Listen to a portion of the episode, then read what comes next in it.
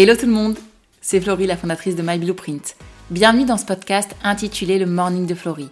Pour tous ceux et celles qui me connaissaient, welcome back. Et pour tous les nouveaux et les nouvelles, merci d'être là.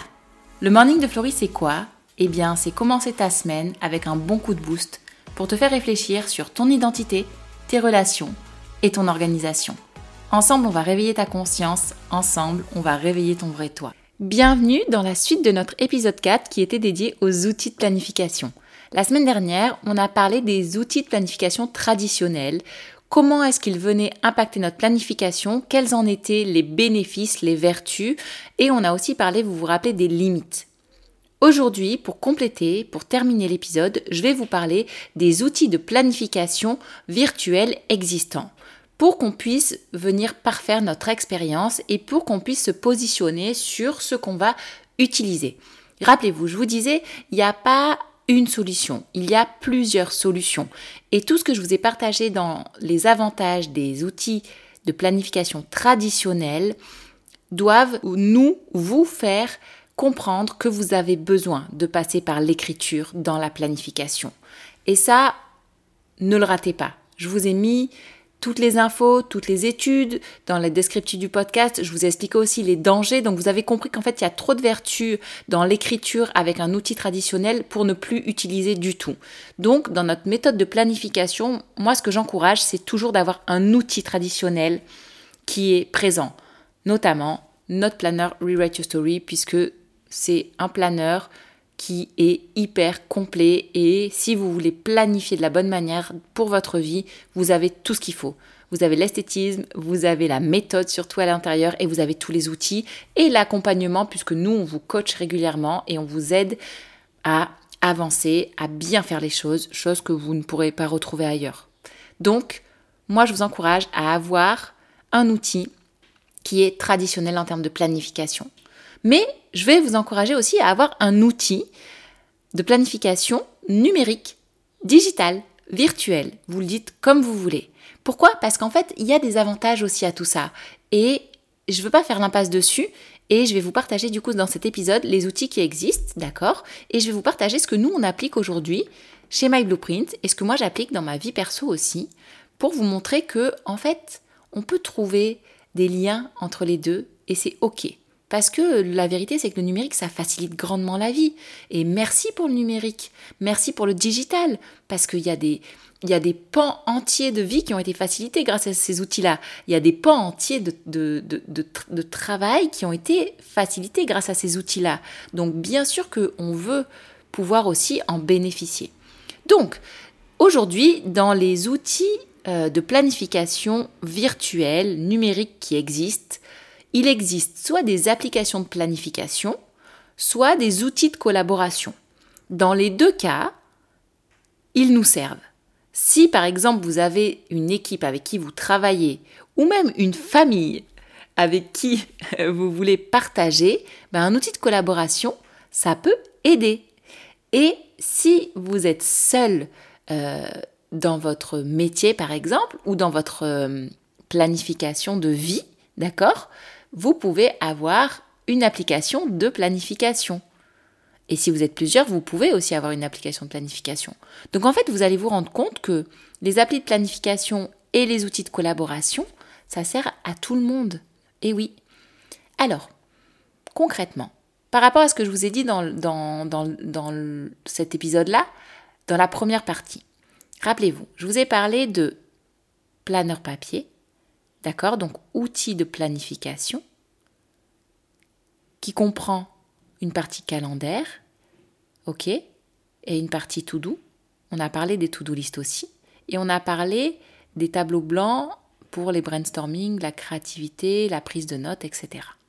Eh bien, c'est quoi le pendant numérique? Eh bien, le pendant numérique, ça va être trois outils différents. On va avoir les calendriers numériques, donc avec des applications telles que Google Calendar. Si vous avez un iPhone, c'est e-Calendar.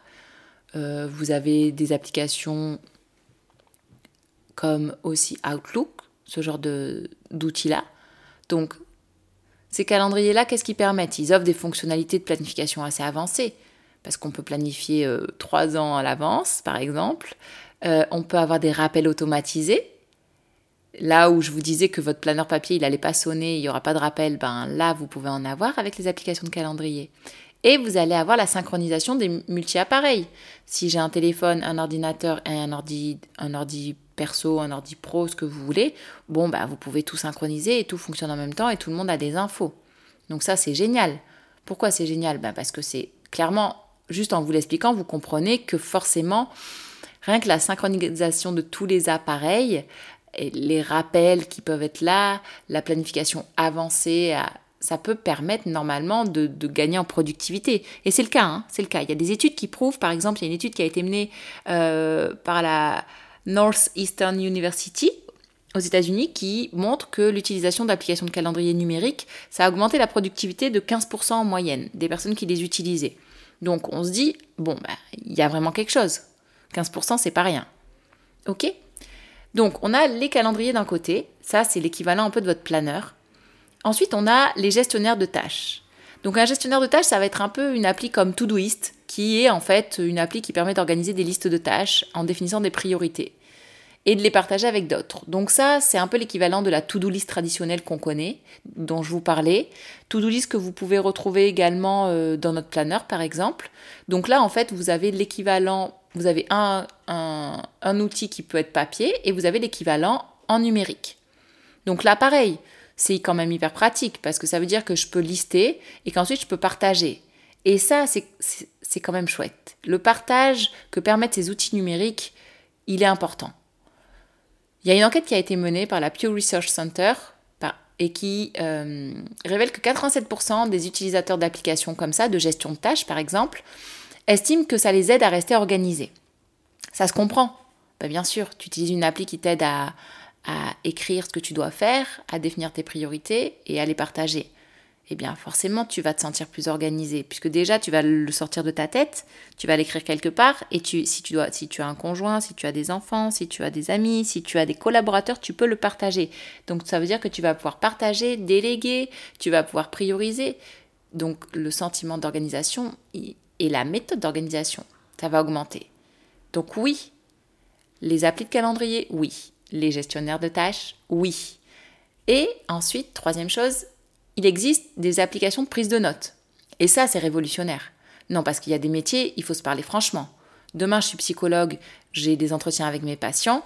Bon, ben, j'ai une appli de prise de notes, comme euh, Evernote par exemple, mais il y en a plein d'autres. Hein. Je vous donne des exemples. Moi, j'ai pas de lien d'affilié de quoi que ce soit avec aucun outil. Je vous donne des exemples que je connais, que j'ai parfois utilisés, que j'ai vu parfois utiliser, qui permettent euh, ben, simplement de, là, pour le coup, de capturer les idées avec un pad ça permet de, chercher des infos hyper rapidement. Bon, bah ça, il n'y a pas à se leurrer.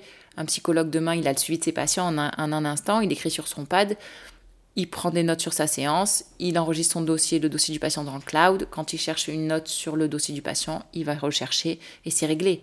Terminé en fait les bibliothèques d'archives papier où il faut ressortir le dossier et où il faut chercher dans les mois, dans les années, etc. pour retrouver une info.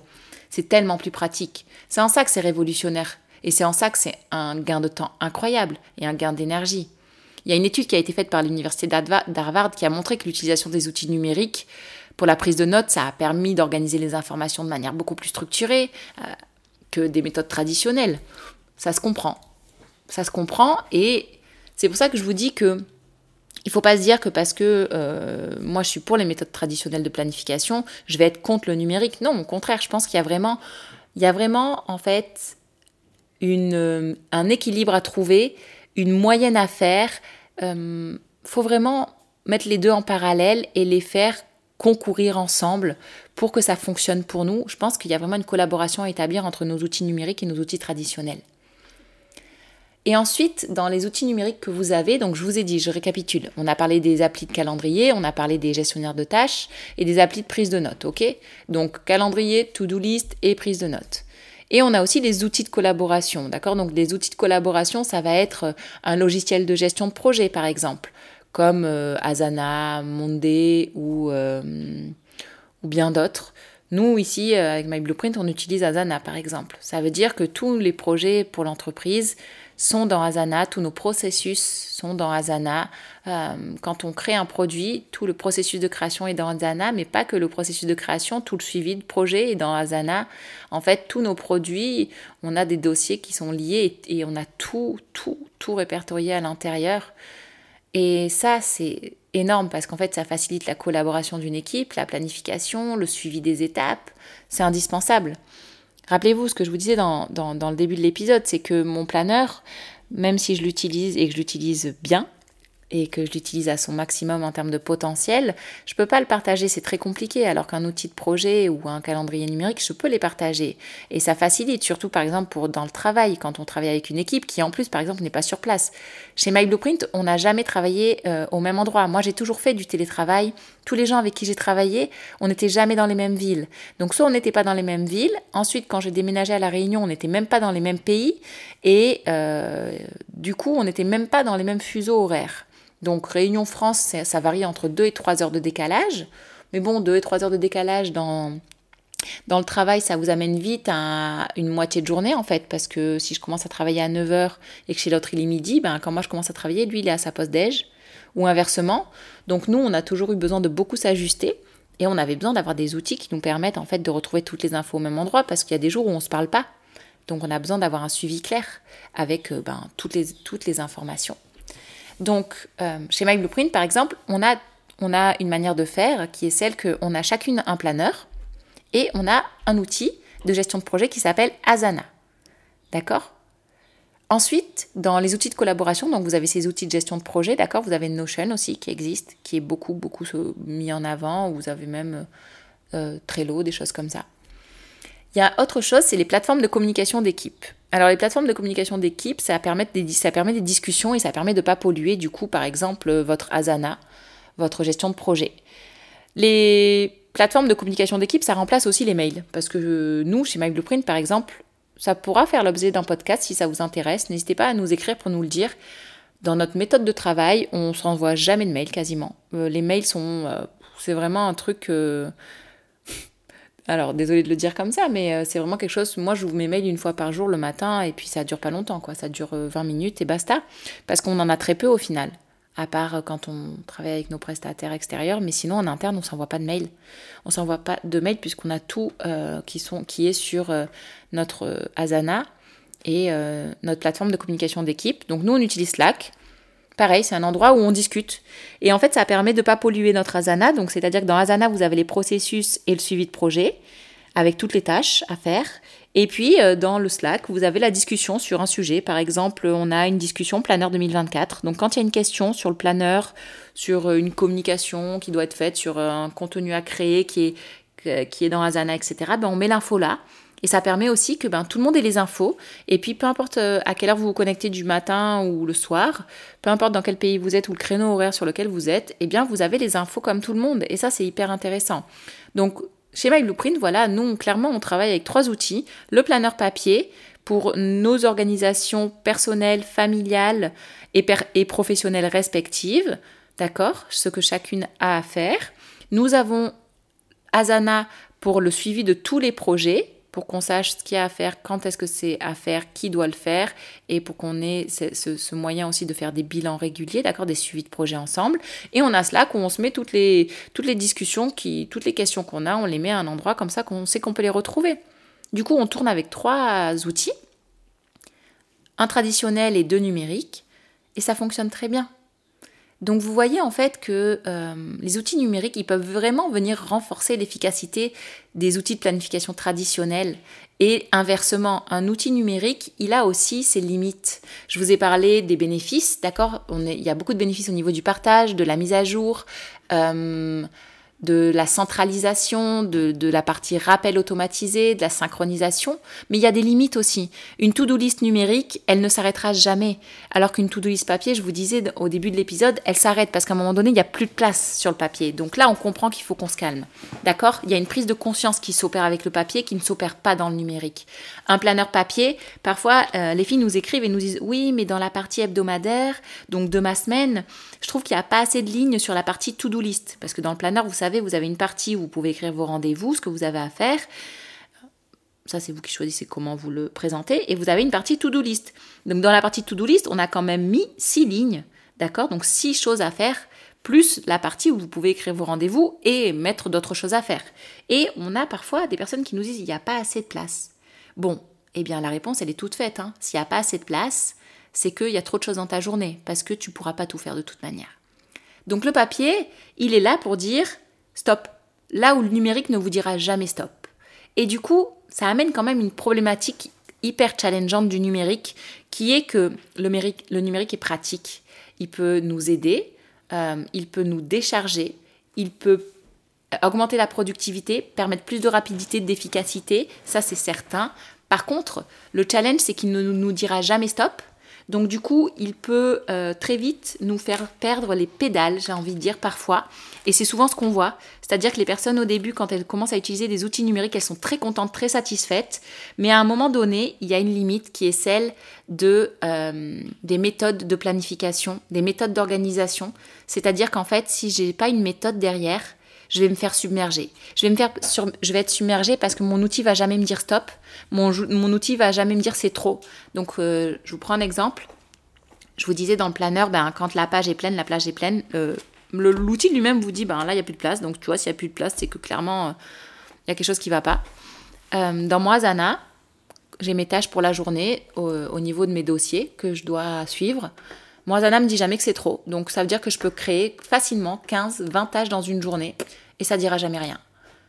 D'expérience, depuis que j'utilise cet outil, et parce que j'ai j'ai été formée en gestion de projet, parce que je connais les méthodes de, planification et d'organisation, parce que c'est mon métier, et parce que j'ai appris, je sais que je ne peux pas avoir un asana, euh, dans mon asana, une journée où je vois en général plus de 5 tâches, ou 6, et en fonction des tâches, je sais qu'il faut que j'en ai 2-3, pas plus. Pourquoi? Parce qu'en fait, je sais la réalité qu'il y a derrière. Dans l'outil numérique, vous mettez juste un rendez-vous.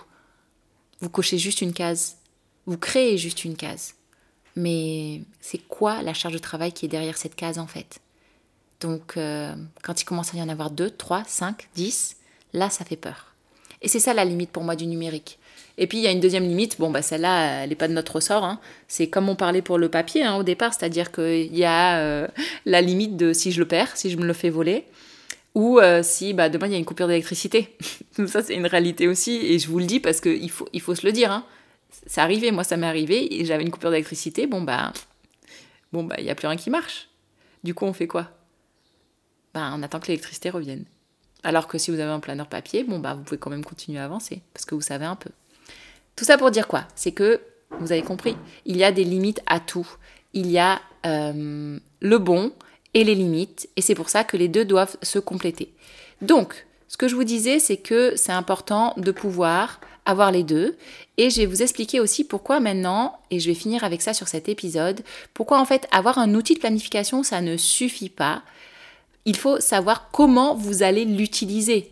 Et c'est pour ça que dans l'épisode 3, je vous expliquais comment on planifie. Et c'est pour ça que là, je vous explique qu'il y a des limites et qu'il faut savoir gérer le temps, il faut connaître les méthodes pour vous permettre en fait d'avoir une planification efficace. Parce qu'un outil, c'est bien beau, mais il faut quand même qu'il y ait une pensée derrière. L'outil ne planifiera pas pour vous. L'outil va accepter votre planification, mais c'est vous la tête pensante qui êtes derrière. C'est vous qui allez organiser les tâches, qui allez créer les événements dans le calendrier. C'est vous qui allez structurer les notes. Donc, il faut que vous sachiez comment le faire de la bonne manière pour que ça fonctionne. C'est pour ça que dans l'épisode 3, je vous parlais de la définition des objectifs SMART. C'est pour ça que je vous parlais des priorités. C'est pour, pour ça que je vous parlais de comment gérer les imprévus et les obstacles. C'est pour ça que je vous parlais de conseils pratiques pour avoir une planification efficace sur du long terme. D'accord?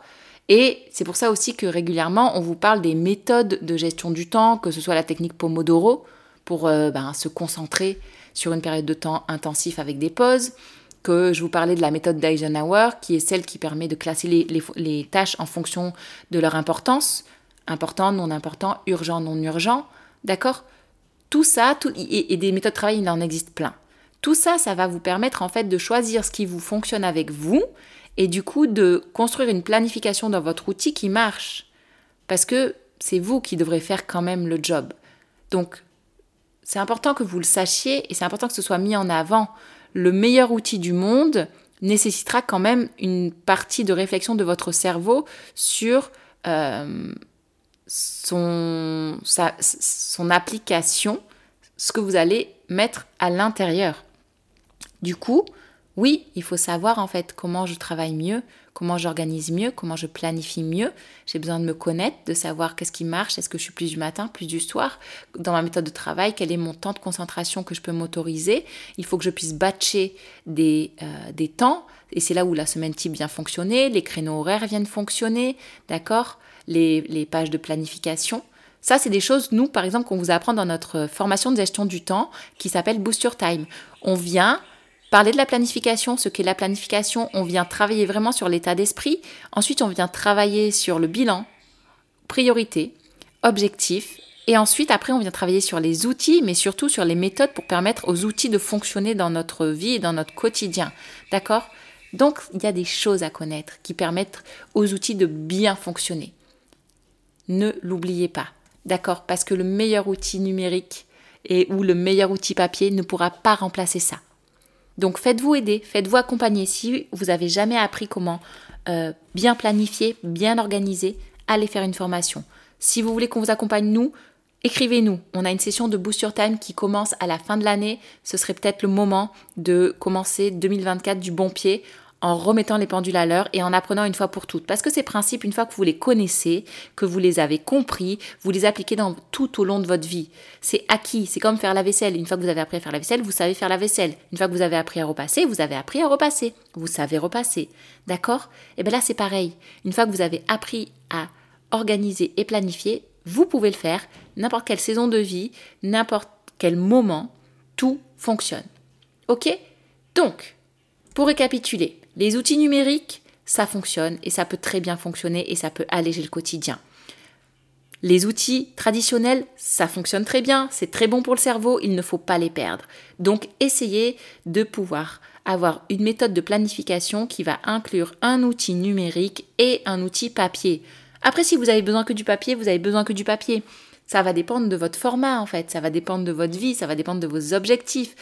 Il y a des gens qui travaillent seuls, ils n'ont pas forcément besoin d'avoir une plateforme du coup collaborative avec leur équipe. Donc ils n'ont pas forcément besoin d'avoir peut-être un outil de gestion de projet en ligne. Le planeur peut suffire. Ou ils n'ont pas besoin d'avoir euh, un outil, comme je vous disais, pour tout ce qui est lié aux discussions.